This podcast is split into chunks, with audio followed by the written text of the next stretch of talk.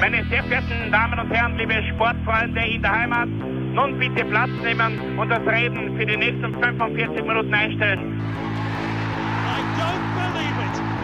David Beckham scores the goal to take England all the way to the World Cup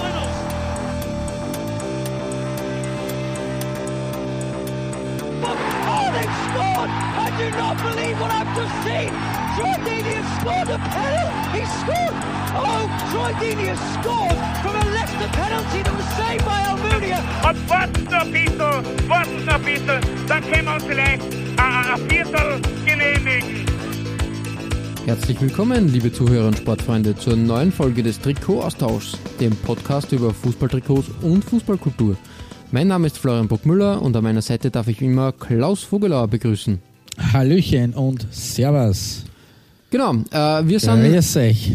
wir müssen gar nicht weit reisen heute. Wir bleiben in Österreich. Besser gesagt, schauen wir uns wieder mal das österreichische Nationalteam an.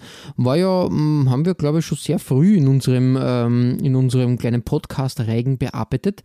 Ja, ähm, und dementsprechend haben wir uns gedacht, ähm, eigentlich müssten wir ähm, da wieder mal etwas ähm, abarbeiten und ein bisschen uns äh, durch die Trikots arbeiten. Und ähm, Folge, Folge 9 war es. na, Folge 9 bist Also du. das ist schon wirklich puh. ewig her. Und dementsprechend war das wieder mal Thema, weil das ja uns auch ein, ein, gewisse, äh, ein gewisses Herzensthema ist, sage ich jetzt mal, äh, dass wir das Nationalteam, das österreichische, da beackern. Und ähm, dieses Mal ähm, schauen wir uns wieder mal 10 Trikots an äh, ähm, aus dem ÖFB-Gefilde. Ich würde mal so sagen, 10 Trikots werden sie nicht ausgehen, aber nicht, weil der Klaus dieses Mal sie äh, austobt, sondern weil ich das gemacht habe. Aber Klaus, ihr ähm, gestattet? das äh, würde, da würde ich jetzt zu viel vorwegnehmen. Starten wir mit deiner Nummer 5. Jawohl. Ähm, und da habe ich was äh, Besonderes gefunden, weil heute am 6.6.2020 äh, jährt sich ein ÖFB-Auftritt in meinem Nummer 5 Dress zum exakt 11. Mal. Also es könnte da passender sein, als dieses äh, Dress wieder vor den Vorhang zu holen. Weil exakt am 6.6.2009 sind unsere Mannen zum WM-Qualifikationsrückspiel in Serbien angetreten und zwar ganz in schwarz. Ja, heu. Und dass man in diesem Trauerflor äh, knapper verloren hat als beim 1 zu 3 daheim, ist schon fast eine Sensation. Ich kann mich nur an die Partie dunkel erinnern. Wir waren damals in einer Phase, so direkt nach der Heim-Euro 2008, wo eigentlich die Erwartungen nicht sehr hoch waren. Und wir haben, also ich glaube, es, es wäre, zumindest ein X wäre drinnen gewesen in Serbien. Wir waren damals wirklich nicht schlecht für die damaligen Verhältnisse. Am Ende waren wir nur per Elfmeter zu bezwingen und haben nur 0 zu 1 verloren. Ähm, ja, die schönste Kombi war jetzt diese äh, Schwarzgeschichte vielleicht nicht unbedingt, historisch gesehen. Äh, aber bemerkenswert war es äh, in jedem Fall und daher ist es heute mein, mein Auftakt. Ähm, Im Übrigen hat die Krone vor der WM Quali 2018 äh, da haben wir ja auch gegen Serbien gespielt, zweimal, nämlich äh, daheim 3 zu 2 gewonnen, gewonnen zum Abschluss, wo es dann schon nichts vergangen ist. Und auswärts 2 zu 3 verloren, also das war sehr torreiche Partien. Und auch damals kann ich mich erinnern, dieses 2 zu 3 in Serbien war eigentlich ein Wahnsinn. Also die, die Partie darfst du niemals verlieren.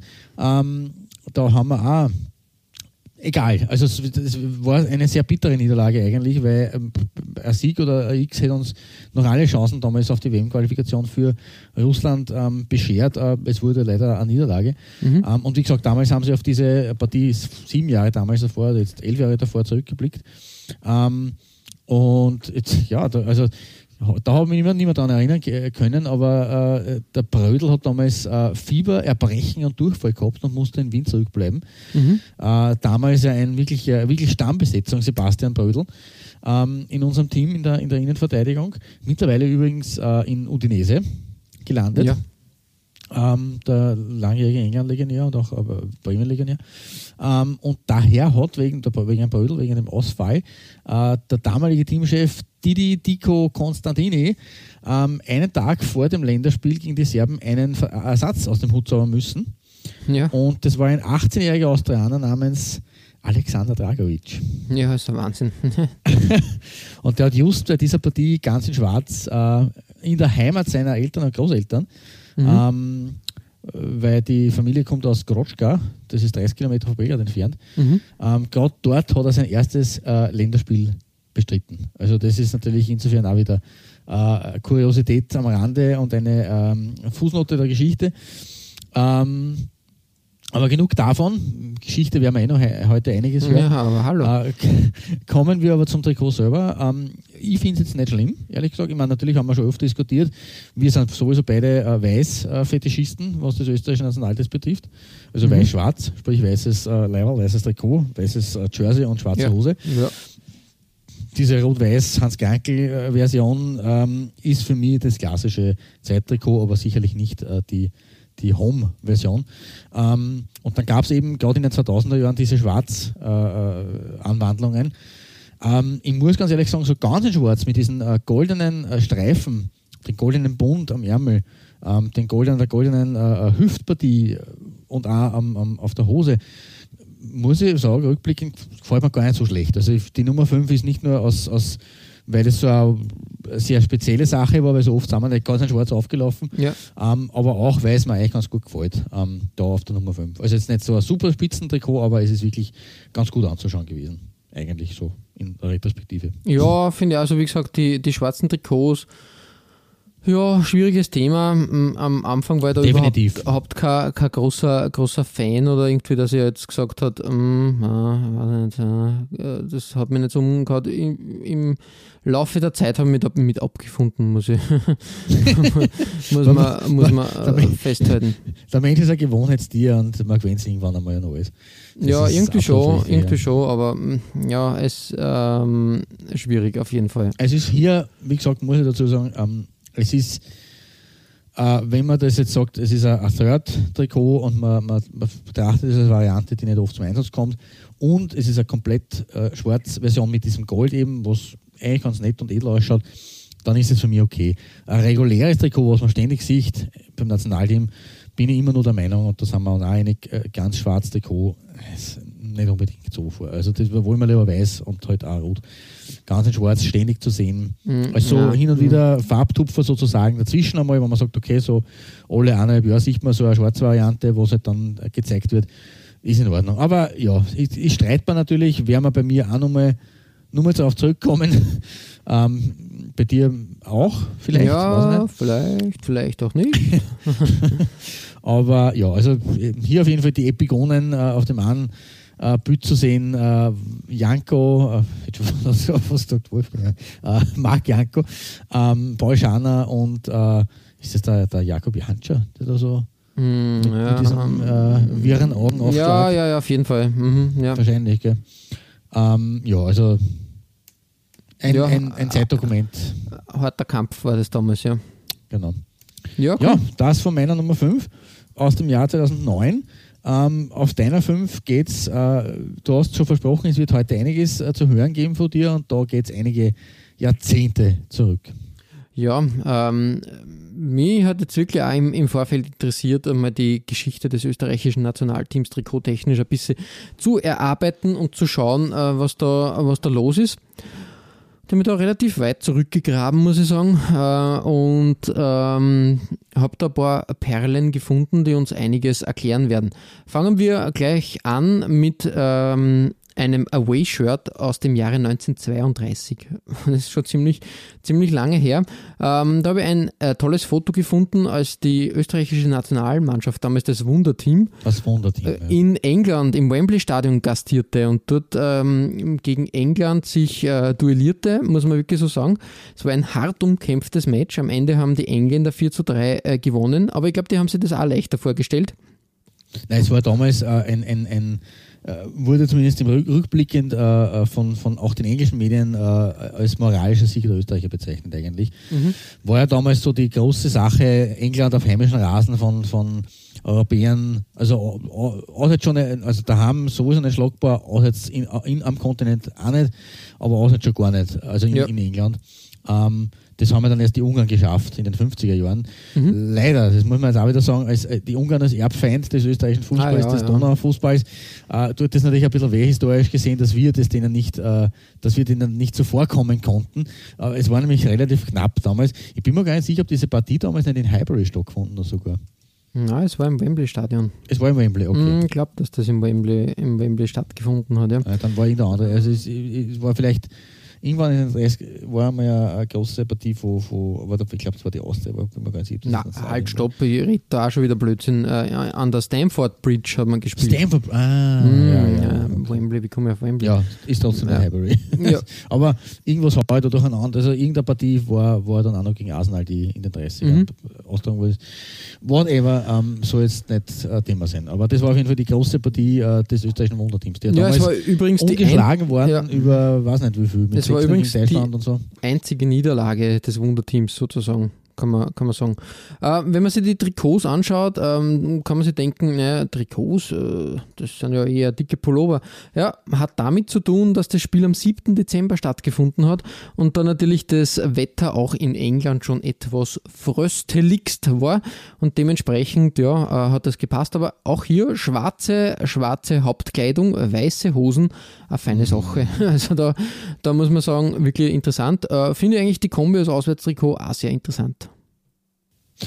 Ja, das äh, haben wir in der Neuzeit so, also es waren die Rot-Geschichten Rot, äh, Mhm. Waren dabei und jetzt aktuell sowieso was anderes auch, aber so schwarz mit weißer Hose. Ja, Spannend. richtig. Ähm, ja, also das einmal ähm, zum ähm, Wunderteam, ganz wichtig natürlich. Äh, ich habe aber eine zweite Platzierung auch aus den 30ern. Ich werde mir da jahrzehnteweise vorarbeiten, nämlich aus dem Jahre 1936, ähm, die Olympischen Spiele. Da ja, in, in hat- Berlin. in Berlin, da hat Österreich, glaube ich, einen ziemlich ähm, großen Erfolg gefeiert, als man die Silbermedaille im, ähm, sich erkämpfen konnte. Im Finale gegen Italien ähm, hat es, ähm, glaube ich, äh, was bis zur 70. Minute ist kein Tor gefallen. Ähm, dann hat Frossi, äh, Annibale Frossi, ähm, das 1 zu 0 geschossen. Karl Keinberger in der 79, äh, na, 79. Minute den Ausgleich und in der 92. Minute, ähm, das war aber schon Verlängerung dann, ähm, ist dann die Entscheidung gefallen, äh, schon wieder der Annibale Frossi, ähm, der damit äh, die Goldmedaille für Italien sicher machte. Ja, trotzdem größter Erfolg ähm, für, für äh, ein österreichisches Team bei Olympia. Und Entschuldige, dass ich da jetzt auch gleich wieder dazwischen grätsche, ähm, die, gerade die mittleren 30er Jahre, Österreich gegen Italien, eine ganz eigene Sache, weil 1934 bei der WM, ähm, wer, das war ja, es war zwar für das Wunderteam schon zu spät, weil die haben, das Wunderteam hat im 1932 eine große Zeit gehabt. Wenn die Mhm. WM zwei Jahre früher gekommen wäre, wären wir der Favorit auf den Weltmeistertitel gewesen. Äh, zwei Jahre später war das schon ein bisschen was anderes. Das lag aber auch daran, äh, lag aber auch am Gastgeberland, weil das faschistische Italien hat ja bei dieser WM 34, ähnlich wie dann die Deutschen bei Olympia 1936, Mhm. ähm, ziemlich äh, eingewirkt auf den sportlichen Wettbewerb auch. Ja. Ähm, Im Fußball nicht, die Deutschen zumindest, ähm, aber bei der WM war es definitiv so. Und da war halt unser Pech, äh, dass wir im Halbfinale äh, nicht gegen die Tschechoslowaken oder gegen die Deutschen, die anderen Halbfinalisten gespielt haben, sondern justament gegen den Gastgeber. Und der durfte halt einfach nicht verlieren. Ja. Ähm, und äh, im San Siro Stadion damals ähm, hat, haben sie Szenen abgespielt. Ähm, unser Tormann, der, der, der Goli Platzer, Mhm. äh, wurde damals ähm, über die Linie gedrängt mit dem Ball. Ja, Und das war das 1 zu 0. ja Der so. Schiedsrichter hat einfach ignoriert. Und, und das ist sowieso die, die bemerkenswerteste Geschichte, äh, der Schiri hat damals sogar mitgeholfen, dass äh, die Österreicher äh, den Ausgleich nicht erzielen. Er hat nämlich eine Flanke eines äh, äh, Österreich-Stürmers äh, aus dem Tor weggeköpfelt. Höchstpersönlich als Schiedsrichter. Naja, das ist so nicht, Also, so das- nicht, muss man sagen. War tatsächlich ein Skandal, Halbfinale damals zwischen Österreich und Italien, das vorweggenommene Finale eigentlich hat und damit um unsere äh, äh, historisch einzige WM-Finalteilnahme äh, Teilnahme, ge, äh, quasi gebracht, äh, die mir wahrscheinlich bis bis in alle Ewigkeit wäre das die einzige geblieben. Ja, Ähm, aber und zwei Jahre später dann in äh, Berlin oder in Deutschland äh, im Finale dann hat es aber auch nicht, nicht viel geholfen, weil war zwar nicht so Skandal umwittert, aber erneut von viel Pech verfolgte Österreich Ja, richtig, Italien. Also diese zwei äh, Turniere innerhalb kürzester Zeit, Olympia und WM gegen Italien, war schon sehr bitter. ja, aber hast du gewusst, dass es eigentlich mit dem österreichischen National, also mit dem Team, Olympiateam, eigentlich schon im Vorfeld, im, im Viertelfinale, auch einen handfesten Skandal gegeben hat? Dunkel ist mir irgendwas in Erinnerung. Und da ist auch das habe, ja. Bild äh, gegen Peru. Ähm, da hat man eine schöne Spielszene. Man muss ehrlich sagen, äh, der Torwart der Peruaner, echt ein super Trikot, auch für heute. Das ist, das Torwart-Trikot Wahnsinn, irre. super Sache natürlich, äh, die, die Mannschaft Perus mit dem klassischen, äh, mit der klassischen Schärpe und das österreichische Nationalteam äh, in Rot. Also wir haben eine schwarz-weiß äh, Fotografie, aber man kann davon ausgehen, dass sie in Rot und Schwarz gespielt haben. Ja, vermutlich. Ja, aber der, der, der Skandal bei diesem Spiel war, dass ähm, nach ähm, 90 Minuten äh, war der Spielstand 2 zu 2. Mhm. Aber, aber, ähm, ich glaube, äh, Peru, Peru hat sie dann in, in, in, der, Nach in der Verlängerung quasi ähm, ja, zwei Tore geschossen, war 4 zu 2 vorne. Die Peruaner, die äh, sind, äh, es hat peruanische Fans anscheinend dort gegeben, die sind auf den Platz gestürmt. Daraufhin hat es einen Platzsturm gegeben und Österreich hat gegen das Resultat äh, protestiert und hat behauptet, der Platzsturm hat sogar schon beim 2 zu 2 stattgefunden. Ähm, dem Protest ist stattgegeben worden. Es hat ein Wiederholungsspiel ist angeordnet worden, aber die Peruaner waren so gekränkt und waren so sauer, dass sie als Olympioniken abgezogen sind. Und daraufhin ist Österreich kampflos ins Halbfinale gekommen. Uh, okay. Ja, na, Dort hat man sie dann gegen Polen durchgesetzt. Ja. Also wie gesagt, ähm, interessantes, äh, interessante, interessante Wendung in der ganzen Sache. Ja, ähm, ja, habe ich auch nicht gewusst, aber wirklich ein handfester Olympiaskandal. Ja, Olympiafußball ist ja prinzipiell ein sehr, sehr spannendes Thema, was man vielleicht auch mal aufgreifen äh, sollte. Sollte man, ja, müssen wir. ähm, da hat es ja auch die eine oder andere. Also gerade in Deutschland 36 äh, die Deutschen mit großen Hoffnungen gestartet, damals unter den Augen des äh, Adolf H. Ähm, mhm. sind ja in der ersten Runde, glaube ich, ausgeschieden gegen Norwegen, was ich mich erinnern kann. Also das war das Gegenteil von dem, was der Mussolini ja, ja, richtig, richtig, ja. vollführt hat, aber ja gut, sie haben halt mit ihren, sie haben halt dann doch auf andere Sportarten eher nur mehr Wert gelegt. Aber mhm. Fußball natürlich eine Prestigesache. Man, man muss dazu sagen, ich habe gerade äh, mir die Statistik angeschaut, ja, war im Viertelfinale 2 zu 0 gegen Norwegen. Da waren 55.000 Zuschauer in dem Poststadion damals und ich habe mir dann so die, die, die, die Zahlen angeschaut, die sonst waren ja 5.000, 2.000, mhm. 6.000. Mhm. Ähm, nur im Spiel Italien gegen Norwegen im Olympiastadion waren 95.000 Zuseher. Und im, ähm, selbst beim Finale äh, Österreich gegen Italien waren nur 85.000 Zuseher. Ganz oh. arg. Ah, 85.000 Zuseher, ja, ziemlich, ja, ziemlich heftig. Irre, irre, sage ich dann nur. Ja, Klaus, ähm, wir hüpfen weiter auf deine Nummer 4 ähm, und da wird es ganz aktuell eigentlich. Richtig, weil ich nutze diese ähm, Folge, um die aktuellsten Entwicklungen oder die aktuellste Entwicklung rund um den ÖFB aufzuzeigen. Ähm, und da sind wir wieder beim Thema Schwarz. Ähm, der Jugendstil ist eingezogen im äh, Herbst 2019 mhm. ähm, und man hat sich tatsächlich für eine Variante in Schwarz-Türkis entschieden.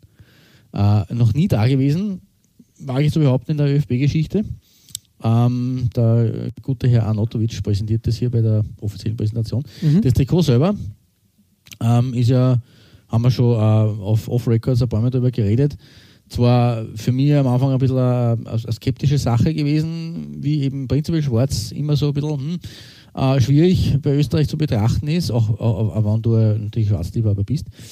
Ähm, aber diese Grafikvariante, die hat schon was. Äh, es ist äh, wirklich eigentlich ein, ein sehr gut gelungenes äh, schwarzes Trikot mit äh, diesem Jugendstilmuster. Ähm, das natürlich in Zeiten äh, von einer ehemals äh, schwarz, äh, schwarzfärbigen, äh, christlich, äh, christdemokratischen äh, ÖVP, ähm, die jetzt Türkis als neue Farbe hat, das Team in Schwarz-Türkis aufläuft, hat natürlich einige böse Kommentare von der politischen Seite heraufbeschworen. Ähm, aber da, ja, tatsächlich fußt das Ganze, zumindest offiziell und Marketing-Sprech folgend, eben auf dem, auf dem Jugendstil. Ähm, traditionell äh, ist es nicht. Äh, man kann natürlich ja als Nationalteam ruhig mal davon abweichen. Es ist ja kein, kein, kein Home-Shirt zumindest. Ich persönlich finde schon, dass wir jetzt im Rot haben als, als Home-Shirt und diese schwarz-türkis-Variante als Away und das Weiß halt momentan wieder ersetzt ist. Aber so sei es, äh, ja, es wird schon wieder anders kommen. Ähm, auf jeden Fall ist es ein, also ich finde schon auf Nationalteam-Ebene ähm, ist eh oft zu wenig Mut vielleicht vorhanden und gerade bei Österreich-Dressen, auch das haben wir schon durchanalysiert, auch mit äh, den Trikot-Experten, die wir in, unseren, in unserer Interviewreihe hatten. Ähm, da kann es schon mal helfen, wenn man einfach einmal ein bisschen was probiert und die Puma-Trikots ja eh, also das, die, die größten Würfe waren die nicht, die letzten Jahre und Jahrzehnte waren mhm. nur seltene Ausreißer dabei äh, und deswegen begrüße ich das, dass das äh, mal so ein ein Versuch zumindest ist. Also ich weiß, die Öffentlichkeit ist da halt schon sehr hagelig, weil das kann man nicht machen, was anderes wie Rot-Weiß, Rot-Weiß-Rot geht nicht. Ja. Ist schon klar, aber wir sind Fans von, von Ausprobieren und von, von äh, ähm, Kreativität und deswegen aus der Sicht finde ich es find schon ganz gut. Ja, ja, richtig, du sagst das. Ähm, ja, mal schauen. Das Heimtrikot ist ja äh, de facto noch nicht vorgestellt worden e, wegen genau. der aktuellen Situation. Von daher. Gehen wir davon aus, dass es rot ist. Also ja, äh, gehen wir mal davon aus, sein. es wird rot, rot, sein. Ja, ich hoffe, dass ja. irgendwann wieder mal ein weißes Trikot als äh, Haupt, Haupttrikot dann ja. einmal zu sehen ist. Das, das, das wäre doch ein Coup, wenn weiß-schwarz oder weiß-rot das mhm. Heimkit Heim, äh, wäre, aber das glaube ich nicht schwierig. es, es bleibt zu hoffen. Also ich hoffe ich hoffe wirklich, dass das, äh, dass das stattfinden wird, aber seien wir uns ehrlich, ich befürchte, ich befürchte, das wird noch etwas dauern. Naja, lassen wir das mal im Raum stehen. Ähm, auf jeden Fall ja. Ähm, jetzt schon, muss man sagen, ein bemerkenswertes äh, Design der österreichischen Trikotgeschichte. Ähm, ja, von meiner, also quasi jetzt zehn oder elf Jahren äh, schon wieder, also quasi wirklich aktuell, also zehn oder elf Jahre nach meiner Nummer 5. Ähm, bei dir wird es wieder ist etwas äh, historischer. Ja, richtig. Ähm, nach den 30ern kommen die 40er und ähm, natürlich ähm, nach dem Zweiten Weltkrieg ähm, war jetzt wieder die Aufbauphase dann auch im, im, im, im Sport. Und äh, ich habe da ein, ein Bild gefunden von 1945 vom ersten äh, Länderspiel der österreichischen Nationalmannschaft gegen Ungarn in Budapest. Äh, ist 2 zu 0 verloren gegangen, aber man sieht schon hier, äh, man wollte eine patriotische, eine eigene Identität ja. schaffen und hat als Auswärtstrikot ähm, ein weißes Shirt mit der rot-weiß-roten Flagge und den klassischen schwarzen Hosen gewählt. Eigentlich eine schöne Sache. Im, äh, im äh, Bild Vordergrund übrigens Camillo Jerusalem. Ah, ja, okay. Na, der Name ist mal, weil er so ungewöhnlich ist, immer ein mhm. Gedächtnisproblem. Ja. Genau, ein Austrianer, ähm, der hat, glaube ich, das entscheidende Tor im Mitropa-Pokal 1936 äh, geschossen.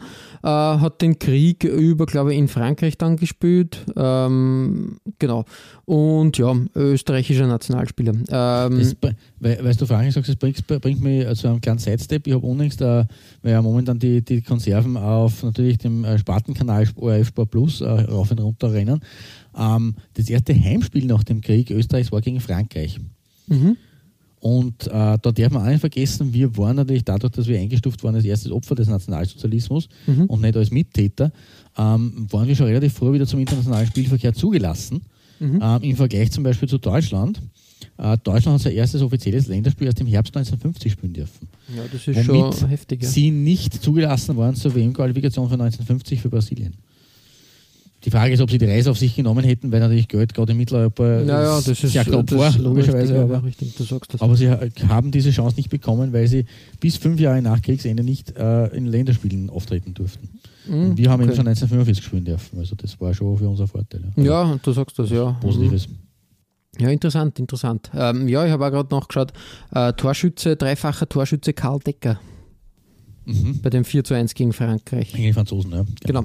Ähm, ja, Wiener, Wiener Spiel, oder? Bitte? Großer Wiener-Spieler, oder? Ich glaube fast, ja. Ähm, jedenfalls ein interessanter Start da eben in die Zweite Republik. Ähm, vom Design her äh, hat man dann ähm, 1949 quasi das Gegenteil probiert und da ähm, im Spiel gegen Tschechien, das ist mit 3 zu 1 für Österreich entschieden worden, hat man quasi Rot-Weiß-Rot wieder in den Vordergrund gebracht und quasi eine Urform des äh, roten Trikots da platziert. Ähm, kann, man, kann man durchaus so, so nehmen. Ähm, war ja nicht anders heutzutage, wenn man bei den Heimtrikots einfach einen weißen Mittelstreifen da einbaut. Ja, ja, aber das würde ich eben auch wieder gut finden. Das wäre wieder mal was anderes, ehrlich gesagt. Ja. da ist jetzt natürlich dieser Schnürkragen, dieser legendäre. Ja, klassisch, Reto, klassisch, klassisch. Genau. Aber trotzdem interessant ja. zum, zum Ausschauen und ja, irgendwie, irgendwie hat das schon was. Genau. Ja, äh, damit beenden wir ähm, die äh, 1940er. Äh, Klaus, bei dir wird es ja eigentlich auch wieder aktuell. Oder aktuell ja, wir haben, haben schon ein schönes Wechselspiel eigentlich aus der wirklich aktuelleren Zeit. Bei mir, dabei zumindest, und aus der ähm, äh, ja, historischen Zeit bei dir. Ähm, ich habe mir das Trikot ausgesucht, das Heimtrikot, und damit kommen wir jetzt endlich mal zum, äh, das, das Auswärtstrikot, da kommen wir endlich mal zum, zum Weiß bei mir, ähm, das zur Euro 2016 vorgestellt wurde. Und dann mhm. das quasi Away-Trikot 16-17 war. Im Übrigen äh, das Trikot, in dem wir den einzigen Punkt geholt haben bei der Euro damals, bei dieser äh, so umjubelten und am Ende so, so unseligen Frankreich-Euro, ja, das war wo wir von gewissen Medien äh, äh, Journalien als Halbfinalist äh, hingestellt ja, wurden. Es ist wie immer in Österreich, da wird, da wird vorher schon vor dem Turnier groß, groß beschlossen, wir mindestens Halbfinale und eigentlich genau. kehrt uns der, der Pokal schon so gut wie fix. Aber am, am Ende vom Turnier wird's meistens, ist meistens sehr bitter mit Tränen behaftet. Hochmut, Hochmut, kommt vor dem Fall. Ich würde es jetzt gar nicht den Spielern zuschreiben. Äh, die hätten wahrscheinlich auch besser sich mehr vorgestellt, aber da vielleicht auch besser performen können. Äh, da hat es ja auch Gerüchte gegeben über äh, Social Media Geschichten aus dem Teamcamp, dass mhm. man sich nicht wirklich mit dem Kopf so konzentriert hat auf das tatsächliche Turnier. Natürlich ist der Start damals gegen Ungarn auch, hätte glücklicher verlaufen können mit Verletzung Josovic, mit dann Stangenschuss nach ein paar Sekunden und aber dann nutzt seine Niederlage. Haben wir alles, ist alles zu Genüge besprochen worden. Das Trikot selbst, das man da getragen hat und das man dann auch im, im Folgejahr quasi aufgetragen hat, das Auswärtsshirt, ist von einer, für mich, ich habe selber in meiner Sammlung, faszinierenden äh, äh, Schlichtheit, aber in einer, ähm, nicht Schlichtheit im, im negativen Sinne, sondern von einer präzisen, äh, äh, äh, von einer wirklich schönen Einfachheit. Ja, es, es, ist eine gute Mischung aus Retro und modern, wie, genau. wie ich finde. Absolut. Das spielt sich nicht viel an am Dress, es ist einfach ein weißes Shirt. Ähm, aber es gibt diesen Bundesadler, der halt auch wunderbar mhm. ist, den schwarzen Puma. Äh, und die Schulterpartie und den, den Kragen in schwarz, wirklich eigentlich edel. Ich möchte echt fast sagen, dass es edel zum, zum Tragen ist und zum Anschauen. Innen drin immer wieder Österreich mit dieser auch schon ein bisschen so auf Jugendstil machenden äh, äh, Schnörkelei. Ja. Ähm, auch nett, aber das ist heutzutage eh Standard, dass man das hat innen drin am Kragen bei den Trikots. Aber summa summarum äh, wirklich äh, einfach und schlicht gestaltetes Trikot, aber in, in einem negativen Sinne einfallslos, sondern einfach äh, klassisch und, und schön. Und deswegen, ja, meine Nummer drei. Ja, also ich finde das Trikot wunderbar, habe mich sehr gefreut, wie das damals präsentiert wurde, weil genauso ein Trikot habe ich mir immer äh, wirklich ersehnt, möchte ich fast schon sagen, und das war einfach wirklich äh, wunderbar und schön und äh, hat mich sehr gefreut, dass das aufgelegt wurde. Genau, genau. cool. Na, dann freut es mich umso mehr, dass, dass du da meine Wahl äh, unterstützt. Ja, auf jeden Fall. Auf die Nummer drei. Ja, dann äh, machen wir, hüpfen wir wieder 60 Jahre äh, in der Zeit zurück, nämlich fast ziemlich genau von, 19, äh, von 2016, jetzt haue ich durcheinander, mhm. von 2016, 2017 in das nächste Jahrzehnt bei dir, wir kommen schon ein bisschen näher an die Neuzeit heran, in die 50er. Jetzt. In die 50er geht es, genau, du sagst das. Ähm, eine, eine interessante Zeit. Ähm, auch hier wieder natürlich das Heimtrikot, habe ich ein Spiel gefunden äh, von der 1957 ähm, war das. 57 eh ein Wahnsinn, äh, unglaublich. Ich glaube, das war Volles die, Stadion, ja, oder? War das auf der äh, Hohen Warte? Nein, das war in Holland. Achso, das war auswärts. ja, genau, richtig. Aber war, wie du richtig sagst, 65.000 Zuseher in Amsterdam. Ähm, Holland, Österreich 1 zu 1 war für die WM-Qualifikation 1958. Ah, genau. Ja. Da äh, haben wir die Quali geschafft und die Holländer nicht. Genau. Ähm, Gerhard Hanapi war der Torschütze für, für Österreich damals. Und wenn du dir so an, anhörst, wer da im Kader war, Ernst Happel, Helmut Senekovic, also da waren große, große Namen äh, am, am Werk. War und natürlich auch die Phase, wir waren ja damals amtierender WM-Dritter. Die haben wir nicht vergessen. Eigentlich ja, richtig, stimmt, ja. Wirklich, äh, wirklich genau, äh, favorisierte Nation.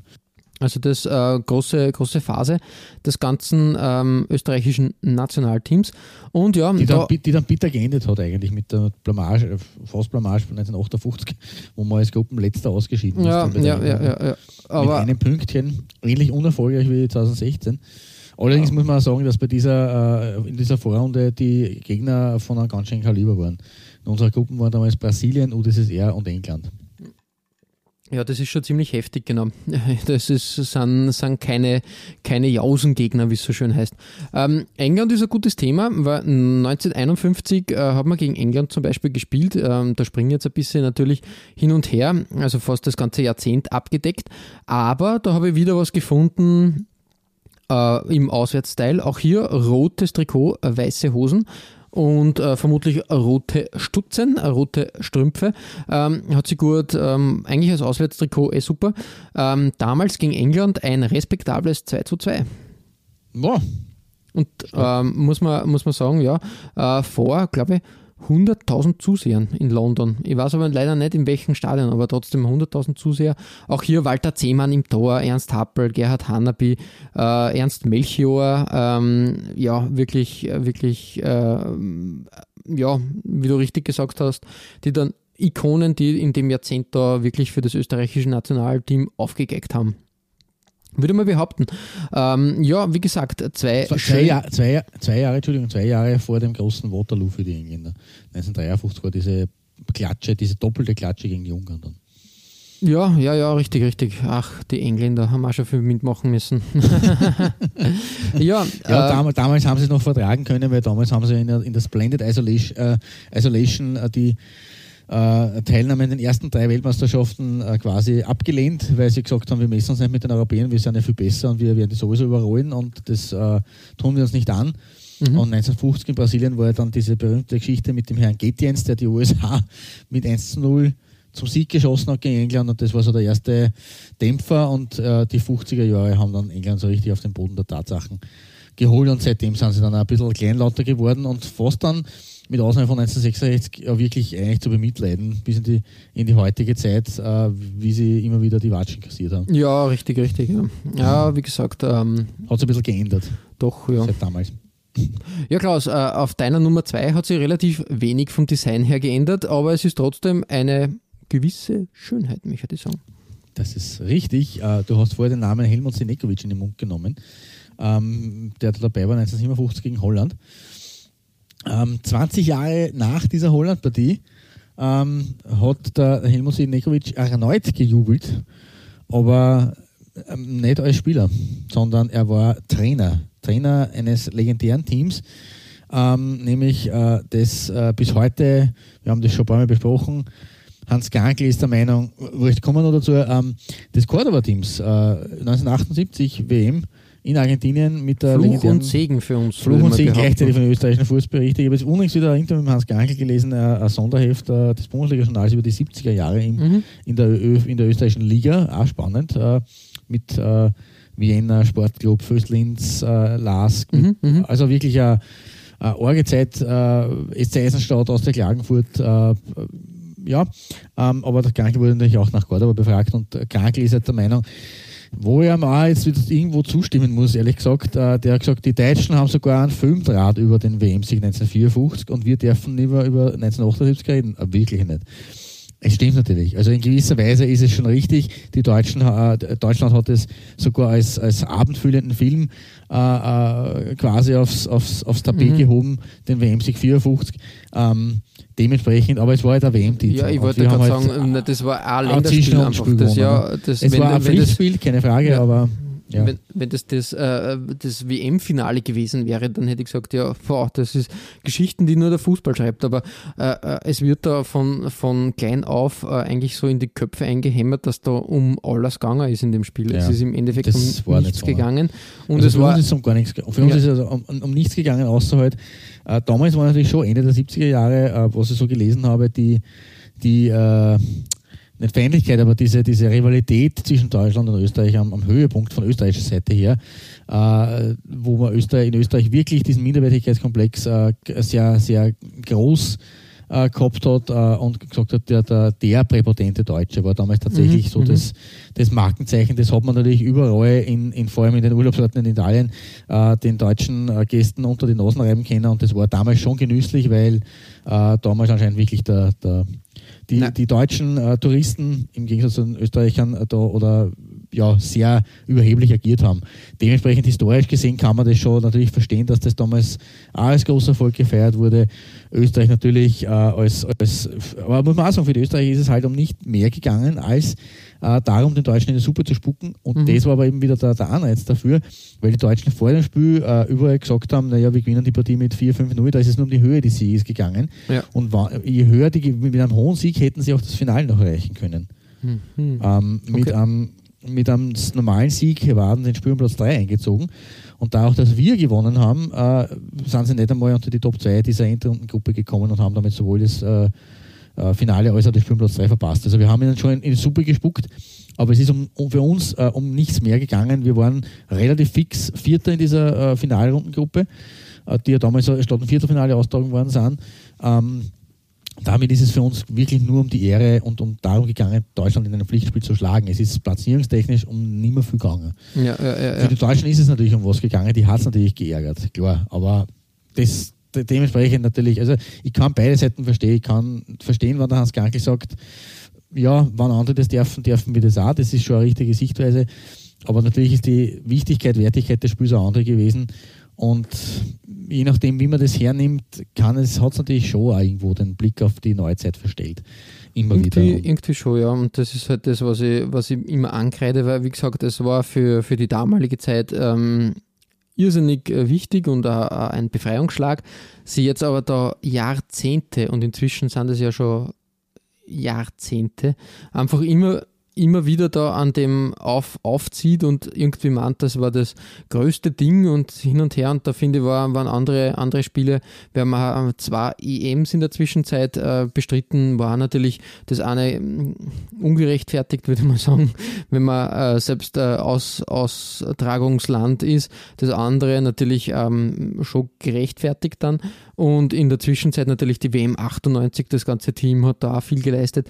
Und da wird immer das so hochgehoben, als war das der einzige Erfolg, den die österreichische Nationalmannschaft je gefeiert hat. Und was mich viel mehr ärgert ist, äh, da werden Kompetenzen verteilt, nur weil wer in diesem Team gespielt hat, ist er jetzt kein Experte für alles. Mm, das ist auch richtig. Das wird natürlich mit der Zeit jetzt eher abnehmen. Ähm, da wird jetzt, wird die 98er-Generation jetzt eher vor den Vorhang geholt werden als die 78er, weil die 78er sich wirklich schon langsam in die Pension äh, verabschiedet. Ähm, weil zum Beispiel von einem Kurt Jahre hört man gar nichts mehr. Ja, das ist richtig, der ist also, verschollen. Aber, ja. aber trotzdem, ja. Ja, aber ja, natürlich ist es, äh, die Problematik liegt halt darin begründet, dass wir unseren letzten Sieg bei einer internationalen Endrunde 1990 gefeiert haben. Ja, das ist schon. Das heißt, das ist 30 Jahre her.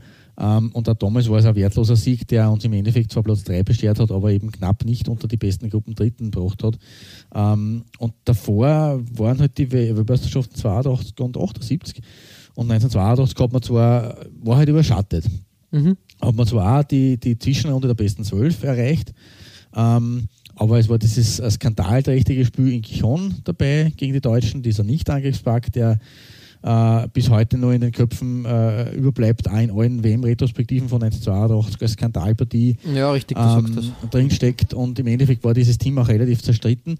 Also auch das war schon sehr, und die Gruppen war auch nicht so am Papier gesehen die schwerste, die vorhandene Gruppe. Deutschland ja, aber man hat Algerien und Chile noch dabei gehabt, die waren damals nicht so die, die Riesenkrocher. Algerien hat es dann eigentlich erst äh, hat man dann, ist dann erst das Überraschungsteam geworden, aber eben durch uns und Deutschland mhm. ausgebotet worden. Ähm, ja, also auch 1982 war jetzt nicht der Riesenwurf. Und damit ist tatsächlich die 78er WM rein, rein platzierungstechnisch und rein, wenn man sagt, ähm, die, dass man wirklich nicht nur ein Spiel gewonnen hat, sondern mehrere. Wir sind damals Gruppensieger in der Vorrunde vor Brasilien geworden. Das darf man nicht vergessen. Mhm. Das ist ja auch wieder übertüncht durch diese äh, Finalrunde, dass man in der Vorrunde eigentlich vor Brasilien, Schweden und Spanien Gruppensieger geworden ist. Ähm, also, das war natürlich trotzdem die erfolgreichste WM der letzten 42 Jahre. Das ist, da kann man nicht, nicht rütteln dran. Das müsste jetzt einmal überdüngt werden. Jetzt gab es diesen 2 1 in Klagenfurt gegen Deutschland in einem Freundschaftsspiel vor der WM 2018. Da hat zwar der Norddeutsch gesagt, jeder redet von Kordoba, jetzt redet hoffentlich jeder von Klagenfurt. Mhm. Ist jetzt auch nicht so passiert, aber wenn jetzt vielleicht bei der Euro 2020, die 2021 ausgespielt wird, hoffentlich, äh, wann da vielleicht einmal ein Team ins Viertelfinale vorstößt oder auch noch ins Achtelfinale. Ich würde jetzt nicht, ich will jetzt nicht denselben Fehler begehen, den, äh, den wir vor der, vor der EM 2016 begangen haben, dass man gesagt hat, wir wären Europameister, das ist ein völliger Schwachsinn. Mhm. Aber wenn man da so agiert, wie zum Beispiel diese äh, legendäre U20-Truppe 2007, dass man zumindest ein Achtelfinale schafft, ähm, dann würde das das Ganze nur mal ein bisschen den Boost geben, dass man sagt, die neue Generation hat ähm, diese, dieses Turnier zum Festhalten und es gibt wirklich wieder eine erfolgreiche Generation. Und schön langsam verblasst die Erinnerung an 78. Nicht komplett, weil natürlich war es trotzdem, das, die Berechtigung ist ja da. Genauso wie die WM, das, die WM-Halbfinale von 1954 und 1934 ist auch 1978 in der österreichischen Fußballgeschichte ein wichtiger Punkt. Äh, aber diese Überdimensionierung muss man aufhören. Ne? Muss nicht sein. Genau. Nein. Ja, also jetzt haben wir uns eigentlich sehr lang hineingesteigert in dieses Thema. Es tut mir leid, das habe ich eigentlich nicht unbedingt bezweckt, aber es kommt halt immer auf, wenn man diese Trikots sieht ja. diesem, äh, von dieser WM. Ähm, Faktum ist es, ich habe nicht das Trikot gewählt, in dem Hans Gankl uns gegen Deutschland zum Cordoba-Sieg geschossen hat, sondern das damalige Heimshirt. Das richtige weil, Trikot. Äh, Genau, das echte Trikot, weil das kommt ja noch dazu. Deswegen wahrscheinlich hat der Gankler gesagt, ich will ein rotes Rot spielen, weil der Sieg gegen Deutschland wurde im Auswärtstrikot, im roten Trikot erreicht mhm. und nicht im weißen. Vielleicht rührt auch daher ein bisschen diese, nicht Aversion, aber dieses mulmige Gefühl, wenn er das Rot sieht. Es ist halt das Weiß-Schwarze, auch in dem haben wir Erfolge gefeiert, 1978. Und dementsprechend, und das war halt einfach mit diesem äh, zugenähten äh, V-Kragen, mhm. mit dem, mit dem, mit dem Stehkragen, also wirklich retromäßig, ähm, wirklich schön anzuschauen. Sehr ähnlich natürlich dem 2016-17er Trikot, aber das ist ja nichts, Schlechtes. Ähm, und deswegen meine Nummer zwei. Also von den Alltime Classics muss dieses weiße, also äh, dieses weiße Homeshirt auf jeden Fall dabei sein. Ja, ja, also ich finde auch, also wirklich ein schönes Trikot und äh, ich habe dazu mehr später. Okay.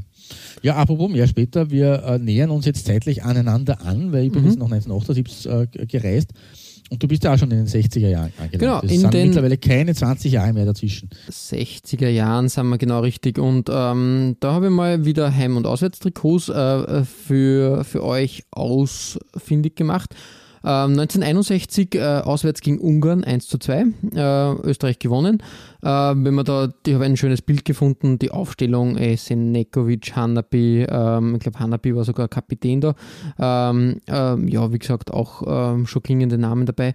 Ähm, ja, klassisch äh, weiß und schwarz, eine schöne Sache. Äh, das Einzige, was, was mir ein bisschen äh, unter Anführungszeichen stutzig gemacht hat, ist, wenn du auf die, auf die äh, Strümpfe der Österreicher schaust, das ein bisschen, da ist ein bisschen was äh, durcheinander gekommen. Einige haben. Im wahrsten Sinne des Wortes ja. Stutzig. Ja, einige haben rot-weiß-rote äh, Stutzen, äh, Strümpfe, andere schwarz-rot-schwarze. Interessant auf jeden Fall zu, zu äh, beobachten. Ähm, trotzdem ja, für mich einfach der Klassiker schlechthin. Ein weiterer Klassiker, auch wenn da ein rotes Trikot ähm, zum Einsatz gekommen ist. Und jetzt ist mir klar, warum ich da ähm, bei meiner Nummer 5, äh, glaube ich, was, oder ja, äh, bei Num Nummer 5, da das Wembley-Stadion ins Spiel gebracht habe. Natürlich so, der Wembley-Toni, der Wembley-Toni, Toni Fritsch, äh, der 1965 auswärts äh, zwei Treffer gemacht hat und ähm, damit maßgeblich beteiligt war am Gewinn gegen England 2 zu 3. 1 zu 0 haben die Engländer zu Hause geführt. Bobby Charlton schon in der dritten Minute erfolgreich. Und dann ist, ist es rund gegangen. Anton Toni Fritsch, leider schon verstorben, eine Ikone schlechthin, ähm, war dann auch mehrmaliger Super Bowl-Gewinner bei den. Mhm. Äh, Genau. Weiß ich gar nicht. Er war dann Kicker. In äh, Texas war er, glaube ich. Bei Dallas, glaube ich, war er. Dallas. Aber ja, ja genau, bei den Cowboys. Und da gibt es die lustige Geschichte, ähm, dass äh, dass er irgendwo einmal erzählt hat, dass er beim Heurigen war und, und äh, dort äh, von Amerikanern irgendwie, ähm, er war eine imposante Gestalt dann. Er hat dann einen Schnauzer gehabt und hat immer so einen, klar, er war, war lange Zeit in, in Dallas, in Texas und hat so einen richtigen Cowboy-Hut aufgehabt und da ist er von Amerikanern ähm, angemacht worden, würde ich mal behaupten, und blöd angegangen worden. Wie er ihnen dann aber seine Super Bowl-Ringe auf den Fingern gezeigt hat, sind die in Ehrfurcht erstarrt und haben das nicht glauben können, dass es hier um einen wahren Super Bowl-Gewinner geht. Und ja, Toni Fritsch, eine große Legende, muss man sagen. Absolut, ja. Unvergessen. Ja, ähm, möchte jetzt ein Thema aufs Tableau bringen in, im Zuge der 60er, ähm, die mir ja immer schon beschäftigt hat und ähm, die auch in dieser Folge mal geklärt werden muss. Wir wissen ja, Puma ein Langzeitausrüster von der österreichischen Nationalmannschaft, aber Klaus, Puma war nicht immer am Ruder. Ähm, ich habe ein bisschen nachrecherchiert und ähm, die 60er Jahre sind da ein guter Ausgangspunkt zu dem ganzen Thema, dass man einfach sagt, äh, was ist da gewesen und ähm, war ein bisschen na, mühsam, ja, es war interessant zu recherchieren, aber in den 60ern ähm, hätte ich jetzt eher so drauf getippt, ja, vielleicht dass Adidas da vielleicht schon Trikots für Österreich erstellt hat, Erima oder vielleicht irgend Bukta. Warum nicht Bukta? Na, keine Ahnung. Stimmt, ja. Na, es war aber was ganz was anderes. Es war nämlich ein lokales Unternehmen, nämlich die WIW Sporttrikotagen Wien. Ja, also ich habe irgendwo gelesen, dass natürlich in diesen Frühzeiten das lo äh, lokale Wiener äh, äh Adressenhersteller waren. Ja, genau, richtig. Und Aber WIW habe ich noch nicht WIW äh, Wien Sporttrikotagen ähm, war halt ein Wiener Unternehmen, hat, hat ähm, eigentlich vom Trainingsanzug bis zur Unterhose alles, alles äh, erzeugt und dementsprechend ähm, auch das österreichische Nationalteam ausgerüstet. Interessanterweise der FC Basel hat in den 70ern auch mit WIW-Trikotagen gespielt. Ah, okay. mhm. Also auch interessant. Hat es nicht Black gegeben? Sehen. Nein, da hat es nicht Black gegeben, da hat man nach Österreich äh, reisen müssen. Ja, ähm, interessantes Thema auf alle Fälle. Jetzt habe ich mal die 60er Jahre abgeklärt. Ähm, bevor es jetzt natürlich in die 70er geht und zu, zu meiner Nummer 1 müssen wir noch deine Nummer 1 uns näher anschauen. Das ist korrekt. Ähm, wir reisen wieder, wir entfernen uns wieder ein bisschen voneinander. Ähm, und ich äh, kratze ähm, am neuen Millennium. Ähm, nach der Hochblüte, nach der Hochphase zweier Weltmeisterschaften in den 90er Jahren ähm, und dem, äh, der WM 1998 ähm, kamen ja die fast schon legendären, äh, also so legendär wie der Ferrer Pepe äh, Anfang der 90er Jahre war, wurde dann der ähm, ähm, na, Valencia äh, Schneckerl, mhm. weil äh, die legendäre 0 zu 9 äh, Niederlage in Spanien äh, 1999 hat ihm dann seinen Job gekostet. Ähm, und Spanien wie auch Israel, ähm, das haben wir eh in, in unserer Israel-Folge festgehalten vor kurzem, ähm, waren damals über zwei Qualifikationen äh, treue Begleiter der österreichischen Nationalmannschaft, ja. nämlich für, sowohl für 2000 als auch für 2002. Ähm, einmal ist man äh, mit 0 zu 9 in Spanien und 0 zu 5 in Israel äh, Dritter geworden, also hat die Berechtigung auf das Turnier 2000 äh, völlig versäumt. Ähm, und das zweite Mal in einer Fünfergruppe für 2002 dann äh, ist man mit diesem legendären Bananen-Orangen Steine beworfen, beworfenen mhm. Hans Huber ähm, mit der C der Nation Andi Herzog. Ähm, ist man zumindest in die Barrage, in die Relegation gekommen, die damals gegen die Türkei bestritten wurde. Und da ist dann, dann die alten Geister wieder aufgekeimt. Äh, das Heimspiel, was mit relativ vielen türkischen Zuschauern im Happe-Stadion in Wien auch schon fast Auswärtsspiel war, hat man mit Pech 0 zu 1 verloren. Mhm. In der Türkei allerdings äh, hat man mit 0 zu 5 dann ordentlich eine auf den Deckel gekriegt. Also es war tatsächlich eine Phase rund ums Millennium, eine Zeit der großen, hohen, kräftigen Niederlagen fürs Nationalteam. Ja, dieser äh, starken Zeit, äh, Ende der 90er Jahre, wo man zuerst 96 eigentlich knapp die EM verpasst hat, in einer Gruppe mit Portugal, Irland, Nordirland bis zum Schluss mitgespielt hat, ähm, um die vorderen Plätze. Dann 1998 sogar die, die Qualifikationsgruppen gewonnen hat ähm, aber halt äh, mit ja, Pech in der, in der Vorrunde hängen geblieben ist, ist es dann wirklich äh, so richtig, äh, hat man richtig Brügge bezogen. Ähm, und ich habe mir das Trikot, das Heimtrikot, äh, äh, ähm, na, Entschuldige, das Away-Trikot ist es offensichtlich gewesen. Damals schon, genau, unter Hans Krankel war das dann schon langsam, ich weiß nicht, wann er übernommen hat, 2002, nämlich bitte mein. Mhm. Ähm, da muss ich jetzt einmal, muss ich nochmal nachprüfen. Ähm, das Trikot jedenfalls das, der, der Phase 2000 bis äh, 2002, das weiße. Mhm. Nein, es war ja das Heimtrikot, bei das am Plätzen. Ähm, danach war das weiße erst das Auswärtsshirt unter Krankel und der war eben erst ab, dann ab 2002 oder 2004.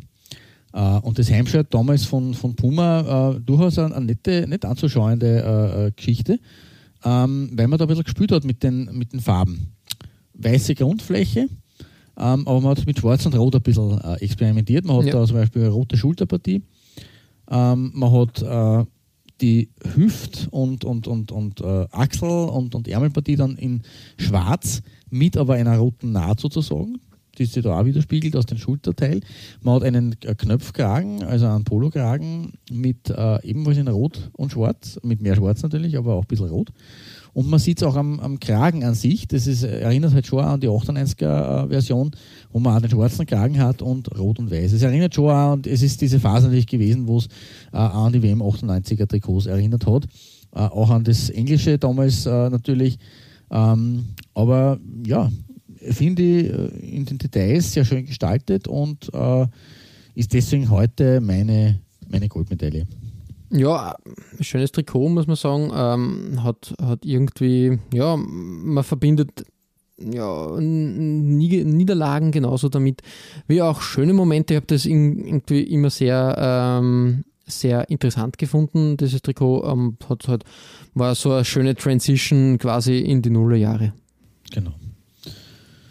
Ja, und deswegen meine, meine äh, heutige Nummer 1 im zweiten ÖFB-Teil sozusagen von uns. Und jetzt noch verlassen wir aber die 2000er und schauen uns historisch ein äh, ja, historisch wildes Jahrzehnt des österreichischen Nationalteams an, wo es wirklich von großen Dramen und Pleiten, und Pleiten, von großen äh, bitteren äh, Tränen und Niederlagen zu großen Siegen äh, gegangen ist. Ähm, Bühne frei, lieber Flo. Ja, auf geht's. Für deinen Nummer 1 Komplex sozusagen. Ja, also wie gesagt, wir haben ein paar Sachen da abzuklären. Äh, es, gibt, es gibt viel zu tun, packen wir es an. Ähm, wir sind in den 70er Jahren angelangt. Ähm, die WIW Sporttrikotagen gibt es äh, als Ausrüster nicht mehr. Die sind abgelöst worden. Und da war ich etwas baff, weil eigentlich habe ich vermutet, dass in den 70er Jahren schon Puma am Ruder war. Ist aber nicht so.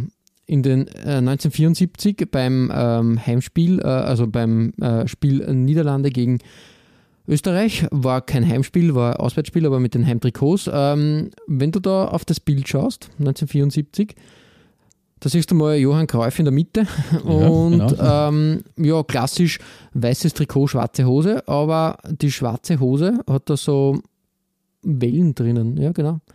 Ausrüster ist nämlich Leutze. Leutze war Ah, Ausrüster der ja, österreichischen. Nationalmannschaft. Genau, Mhm. und Zähler als Vording. Also wirklich, äh, ähm, ich glaube, Zähler 1955 oder 57 oder so, ähm, deutsches Nationalteam.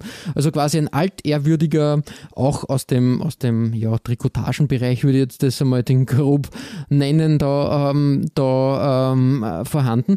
Wenn man auf die, auf die Schuhe schaut, äh, war aber Puma schon als, als Schuhausrüster tätig, weil die haben alle Puma-Schuhe. Genau. Lloyd Zähler. Äh, oder. Leute in dem Fall. Ja. Ähm, ha- haben auch dann ähm, in der deutschen Bundesliga, glaube ich, Kaiserslautern und, und Köln ausgerüstet. Also das war auch ein, ein Ja, das kann man auch, Firma, auch genau. natürlich nachschauen bei, bei Steve Abenowitz. Ja, richtig. Ja, Ähm, wollte, ich, wollte gerade sagen. Der, der weiß da genau und das, ähm, da, da, da geht, man zum Meister und nicht zum Gesellen, sage ich jetzt mal. ähm, Die Pfullinger Firma. Genau, Leutze. Pullingen, genau, richtig, richtig. Ähm, jetzt habe ich dann nur überlegt, okay, jetzt haben wir Leutze, das ist klar. Jetzt habe ich dann verschiedene Kombinationen des österreichischen Nationalteams ja schon besprochen. Wir haben die schwarze Kombi, die schon bis in die 30, 30er Jahre reicht. Wir haben weiß-schwarz, wir haben rot-weiß. Äh, wir haben das Konstrukt mit rot-weiß-rot gehabt, aber ähm, was ich dann entdeckt habe, ähm, habe mir etwas die Schuhe ausgezogen. Ähm, 1973 hat es nämlich ein Spiel gegeben für die WM Quali 1974. Nämlich ein Playoff-Spiel, man- Entscheidungsspiel, genau, gegen Schweden, was auf neutralem Boden stattgefunden hat, nämlich in Gelsenkirchen. Es war ja damals so, wir waren, äh, das muss man auch dazu sagen, ähm, wir, waren, wir waren in einer Quali-Gruppe mit den Schweden Mhm. und damals galt aber noch nicht äh, die Regel, dass äh, wenn ein Team, wenn zwei Teams äh, quasi gleich viele Tore, also gleich, gleiche Tordifferenz haben, Ja, dass das dass die mehr geschossenen Tore so, erzählen, ja, ja. Genau, weil in dem Fall haben, glaube ich, sogar wir mehr Tore geschossen gehabt, bitte mal ein, und die Schweden weniger, aber es war die gleiche Tordifferenz. Und damals ja, hat Tore hat sogar Österreich 14 zu 7 und Schweden 15 zu 8. 15 zu 8, okay. Mhm, ne? genau. Es war aber damals die Regelung quasi, wenn die Differenz gleich ist, dann gibt es äh, keine weitere Unterscheidung, sondern man muss ein Entscheidungsspiel austragen. Ich glaube, ja. es war gar nicht, nämlich unser Spiel nämlich war nämlich nicht das einzige Entscheidungsspiel vor der WM 74 äh, nach einer Quali-Gruppe. Äh, soweit ich mir auch jetzt von der, von der Statistik erinnern kann, äh, war die Gruppen sowieso ein Wahnsinn von uns, mhm. ähm, weil wir ja tatsächlich, also ich glaube, die Ungarn waren Dritter. Ja, genau, richtig. Und das war, also es war nicht wirklich viel äh, Unterschied zwischen diesen drei Mannschaften. Na, ich glaube, Malta war, war, ist Malta auf die war, Plätze genau, verwiesen worden, genau, ist, richtig. Ja, richtig. Na, jedenfalls hat es dieses Entscheidungsspiel in Gelsenkirchen gegeben, am 27. November 1973. Wieder sehr spät im Jahr. Und natürlich sehr spät im Jahr, was passiert da? Schnee. Schnee. Schneesturm. Es hat einen Schneesturm in der Nacht äh, vor dem Spiel gegeben und nämlich einen ziemlich massiven. Entschuldigung, Flo, dass ich da nochmal reingrätschen muss. Mhm. Ich habe das nämlich nachgeschaut mit der Schattenredaktion. Es war tatsächlich so, dass Schweden, Österreich und Ungarn allesamt Punkte gleich waren in der Gruppe. Ah, das habe ich, ich habe nur Schweden und Österreich gehabt. Und ja, dann, nein, ah, okay. alle, alle drei haben ah, das ist gehabt. heftiger. die Ungarn waren verwischen, aber haben keinen einzigen Punkt mhm. gemacht. Mhm. Ähm, und da hat dann quasi die Tordifferenz, die, von der Ungarn war plus 5 mhm. und die von Schweden und Österreich war plus 7 jeweils. Und deswegen haben die zwei dieses Entscheidungsspiel bestritten. Okay, und das macht Sinn. Ungarn haben, haben um zwei Tore quasi durch die, durch die Reihen geschaut. Ja, ja, Wahnsinn. Ja, ja. Also, wie gesagt, ein Entscheidungsspiel hat herhalten müssen in Gelsenkirchen, neutraler Boden. Ja, äh, November, es schneit. Und was fällt dem Zeugwart des österreichischen Nationalteams ein? Etwas, auf das ich auch nicht gefasst war, weil ich muss ehrlich sagen, Bilder von dem Spiel habe ich nicht so oft gesehen. Ich kenne zwar, was das für ein Drama für die österreichische Fußballgeschichte war, Gelsenkirchen 74, äh, 73, aber das ist arg. Ganz ja, also in weiß, die Österreicher auf, haben. Auf Schnee. In, auf Schnee mit ganz in weiß gespielt, mit Leuze-Trikots, weil auch hier wieder die, die, dieser Leuze-Bogen da war. Ganz in weiß, das ist irre. Also, wie gesagt, man kann sich das Spiel sogar auf YouTube anschauen, man erkennt nicht wirklich irgendwas. Es ist einfach voll schwierig. Es war vielleicht eine tarnend und täuschend Taktik, dass die Schweden uns nicht sehen, wenn wir Ja, keine Ahnung. Ich kann, man kann nur vermuten, was passiert ist. Meine Vermutung ist, dass der Zeugwart irgendwie gemeint hat, okay, wir spielen eigentlich auswärts, aber auch nicht wirklich. Wir mischen das einfach. Und anstatt dass er einfach sagt, man nimmt das äh, schwarz, äh, die schwarze Hose und das rote Trikot, was genau umgekehrt, was auch Sinn gemacht hätte, weil da hätte es keinem keine Probleme mit den Schweden gegeben, sage ich jetzt einmal. Wobei ich auch nicht ganz verstehe, es hätte auch keine Probleme gegeben, wenn jetzt Österreich im weißen, weißen Shirt gespielt hätte mit einer roten Hose. Äh, ich weiß nicht, wie das äh, damals fernsehtechnisch war, natürlich die WM 1970 so richtig, die ja. erste, die in Farbe war. Ähm, möglicherweise haben dann relativ viele Österreicher äh, Schwarz-Weiß-Fernsehen gehabt, ich weiß es nicht, aber in 73 glaube ich, im Jahr 1973 glaube ich auch nicht, dass ja. es so dramatisch war. Aber vielleicht hat man da auch gesagt, man würde es farblicher unterscheiden, weil wenn man jetzt in Rot und Schwarz antritt, schaut es am, am, am Schwarz-Weiß-Fernseher wie Gelb und Blau zu ähnlich aus. Das kann natürlich ein Grund gewesen sein. Ja, also wie gesagt, ganz, ganz kurios, ganz kurioses Ding, war mir auch nicht bewusst und wirklich auch Leute, man, ja, die Trikots waren sehr simpel. Ähm, ich finde aber diesen Leutze-Bogen auf der Hose eigentlich ganz charmant, würde ich mal sagen. Ja, ganz, den, ganz also interessant. Das, ein Design, das äh, interessante cool Weiterding ähm, der Sache. Wir haben äh, zur Einleitung schon mal gesprochen. Äh, 74 hat Österreich im Frühjahr gegen Holland gespielt, ähm, in Leutze äh, Trikots. Das war das letzte Auftreten in Leutze, denn in der Saison 74, 75 hat der traditionsträchtige und inzwischen, weiß nicht, wie viele Jahre schon äh, äh, Bestand habende Vertrag mit Puma begonnen. Und da habe ich auch noch ein schönes Bild gefunden, äh, nämlich vermutlich eine, das, eines der ersten Spiele dann so wirklich im Puma, vermutlich nicht ganz das erste, aber, aber eins der ersten äh, im, im Spiel gegen Deutschland. Auswärts äh, haben wir dann die Puma-Trikots. Sieht man da nicht so gut, aber man sieht halt schon die Puma-Hose und klassisch weiß-schwarz. Weiß, und jetzt möchte ich nur den Bogen äh, schließen zu der WM 78. Da hat man nämlich gegen Spanien wieder die komplett weiße Wäsche ausgepackt. Ah, komisch eigentlich, ja. Habe ich auch nicht gewusst, weil da hätte ich auch keine, keinen Kit-Clash in dem Sinn gesehen. Schwarze Hose, blaue Hose. Hätte sie jetzt nicht irgendwie gerieben, aber trotzdem interessant zu sehen. Ah, ich kann mich ganz düster erinnern, dass, dass, dass das irgendwo im Hintergrund schon da war, dass sie hm. da die Auswärtshose ja, ja. getragen haben. Aber auf jeden mit, Fall. Mit roten Stutzen wohlgemerkt. Mit roten, roten Stutzen, ja, weil die schwarzen Stutzen ja. hat man ja nicht tragen können, die hat der Spanien schon gehabt. Das stimmt. Ja, wie gesagt, äh, wir haben, glaube ich, in der Folge ein bisschen Licht ins Dunkle gebracht und einmal diese, äh, diese Sache Woche vor Puma. Das war, war quasi das Thema, ähm, der, mein Thema mein, meiner Trikots, dass ich mal eruiere, was vor Puma eigentlich passiert ist. Ich glaube, äh, ich hoffe, ich habe das ähm, anschaulich demonstrieren können äh, und Klaus, du hast auch natürlich äh, wunderbare Trikots da herausgezaubert. Alles wirklich danke, danke. Auch Trikots, wo ich sagen muss, ähm, das sind Trikots, auch, auch deine Nummer 4, also das österreichische Trikot, ähm, das Jugendstil-Trikot, sind trotzdem Trikots, die ich irgendwie mit dem Nationalteam verbinde und die jetzt nicht unbedingt, also wo ich nicht sagen muss, ah, ganz schlecht, ganz schlecht. Ähm, weil bei den roten Trikots ist immer diese, wir haben es schon so oft erklärt und äh, es, es schwingt immer Wehmut mit und ich finde das nicht richtig oder ich, man fühlt sich nicht ganz damit verbunden. Und wenn es die Wahl gibt und wenn, wenn ich mir Trikots des österreichischen Nationalteams zulege, ist es, ich sage es wie es ist, meistens das Auswärtstrikot. Ja, bei mir eben, ebenso. Genau, damit schließen wir unsere kleine Österreich-Rundfahrt. Äh, können wir in absehbarer Zeit. Wir haben jetzt ähm, 140 Folgen ungefähr gebraucht. Vielleicht äh, sind wir bei Folge äh, 380 wieder mal bereit dafür, äh, dass, dass wir aufs österreichische Nationalteam schauen. Schauen wir mal. Ähm, wir haben sicher noch einige Geschichten zu erzählen und das Thema ist nicht abgehakt. Aber fürs Erste, glaube ich, haben wir das Thema österreichische Nationalteam sehr äh, flächendeckend und umfassend mittlerweile Gut beleuchtet. Ja. beackert. Ihr findet alle besprochenen Trikots als Nachlese der Episode auf unserer Facebook-Seite. www.facebook.com slash Trikotaustausch Infos rund um den Podcast oder auch über uns selbst findet ihr auf unserer Homepage. www.trikotaustausch.at Weitere Trikotaustauschgeschichten findet ihr auf unserer Instagram-Seite unter at Trikotaustausch oder eben auf unserer Facebook-Page.